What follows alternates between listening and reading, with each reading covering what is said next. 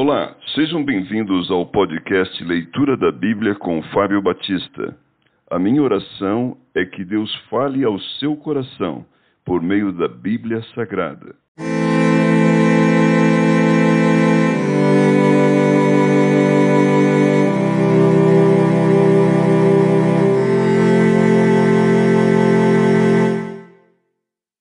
Salmos capítulo 36 Malícia humana e benignidade divina, ao mestre de canto, de Davi, servo do Senhor. Há no coração do ímpio a voz da transgressão. Não há temor de Deus diante de seus olhos. Porque a transgressão o lisonjeia a seus olhos. E lhe diz que a sua iniquidade não há de ser descoberta, nem detestada. As palavras de sua boca são malícia e dolo abjurou o discernimento e a prática do bem.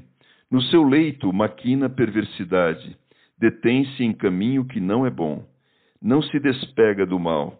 A tua benignidade, Senhor, chega até os céus, até as nuvens, a tua fidelidade.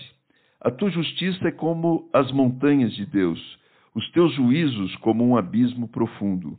Tu, Senhor, preserva os homens e os animais como é precioso a Deus a tua benignidade!